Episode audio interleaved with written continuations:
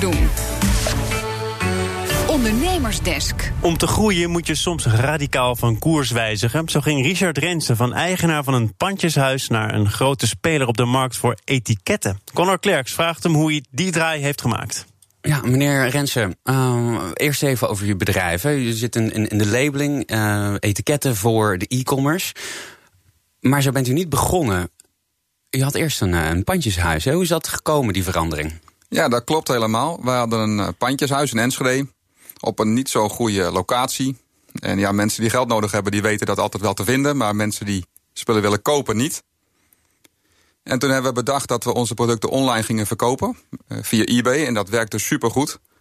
Uh, dus wij maakten heel veel pakketjes elke dag. En daar moest een sticker op. Ja, en, en ja, die, die, die sticker, waren moeilijk te krijgen of duur? Ja, moeilijk te krijgen. Lange levertijden. Niet altijd constante kwaliteit. En toen dacht ik, dat moet toch beter kunnen. U dacht, ik kan dat beter? Ja, en dat blijkt. ja, dat blijkt inderdaad. Want uh, hoeveel omzet draait u nu? We draaien momenteel bijna 9 miljoen euro omzet. Weet je, ja. En we voorzien ongeveer 85.000 bedrijven in Europa van uh, verzendetiketten. Hoe was die omschakeling van iets totaal anders naar in één keer het, het, produceren van die etiketten? Lijkt me dat er heel veel bij komt kijken. Oh, en ook heel veel tijd vooral, want we zijn niet gelijk begonnen met produceren. We zijn eerst gaan inkopen bij een Nederlandse partij. Toen een Duitse partij, toen een Chinese partij.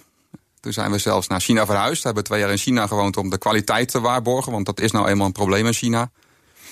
En op een gegeven moment hebben we bedacht dat als we zelf gaan produceren in Nederland met de meest efficiënte machines, eh, dat we dat makkelijk in, eh, in, in Nederland kunnen doen. En dus de levertijden en de kwaliteit eh, kunnen verbeteren. Maar je bent dus zelf eerst naar China gegaan. Wat ging je daar precies doen? De controle van de productie. Dus wij zijn daar allemaal fabrieken gaan bezoeken die onze etiketten konden maken. En uiteindelijk hebben we daar een paar bedrijven gevonden die dat voor ons konden doen. Dat is echt gewoon grappig. Meestal wordt er iets geoutsourced naar China. Maar u ging naar China en haalde de productie juist hier terug naartoe. Juist, ja. ja. Omdat we dat kwaliteitsprobleem echt wel zagen. En ook de, um, de, ja, de continuïteit van levering uh, was gewoon een probleem. En nu wilt u, uh, u bent nu bekend in China. U heeft gezien hoe het in het buitenland werkt. En nu gaat u de, de oversteek maken naar Amerika. Waarom daar? Ja, dat is gewoon onze ultieme droom.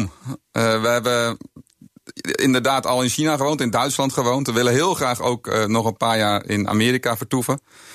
En ja, ook daar is de e-commerce natuurlijk booming. En wij hebben daar ons echt op gespecialiseerd. Dus alle e-commerce etiketten, ja, daar zijn we gewoon hartstikke goed in. En blijft u dan wel nog uh, uh, een kantoor houden hier in Nederland? Of is het echt de bedoeling om helemaal te verplaatsen? Nee, nee, nee, absoluut niet. Nee, we hebben in Nederland fantastische mensen werken, fantastische productielocatie. Uh, en dat blijft ook echt. Dat gaan we zeker. Het is echt een uitbreiding en het is zeker geen vervanging. Wat heeft u nog nodig om dit nou te realiseren, uw droom? Nou, vooral heel veel klanten uiteraard. uh, maar we krijgen ook, omdat we de Oranje Handelsmissiefonds prijs gewonnen hebben dit jaar... Uh, krijgen we ook heel veel begeleiding vanuit MKB Nederland, uh, de RVO, Buitenlandse Zaken... om daar echt goed van start te kunnen gaan. En het is natuurlijk, ja, het, het, praat Engels... maar het is natuurlijk een totaal ander, of een ander land... dan dat we tot nu toe gewend zijn. Andere manier van handelen, andere regels. En ja, daar willen we echt goed op voorbereid zijn. Wat is nou voor, voor de Amerikaanse markt de reden waarom het voor u wel gaat werken? Wat, wat heeft u te bieden aan de Amerikaanse markt wat zij nu nog niet hebben? Uh, is de milieubewustzijn. Uh, daar is nog weinig vraag naar, maar uh, dat is bij ons gewoon standaard. En ik denk de, de massa waarin wij produceren, kunnen we wereldwijd concurrerend zijn. En kunt u dat een beetje concreet maken, die massa? Ehm, nou ja, wij maken momenteel 30 miljoen etiketten per dag.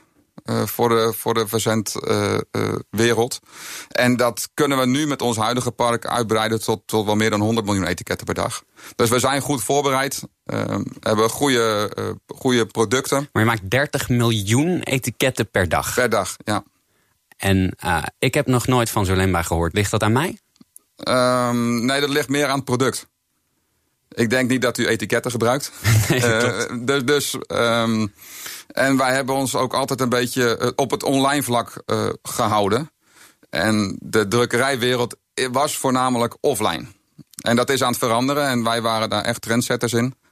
En ja, daarom denk ik wel, in onze wereld is, zijn we wel wat bekender dan bij u waarschijnlijk. Tot nu dan. Conor Clerks in gesprek met Richard Rensen. Wil je nou meer horen uit de Ondernemersdesk? Je vindt alle afleveringen terug als podcast via onze site of op de PNR-app. Ondernemersdesk over groei wordt mede mogelijk gemaakt door NIBC.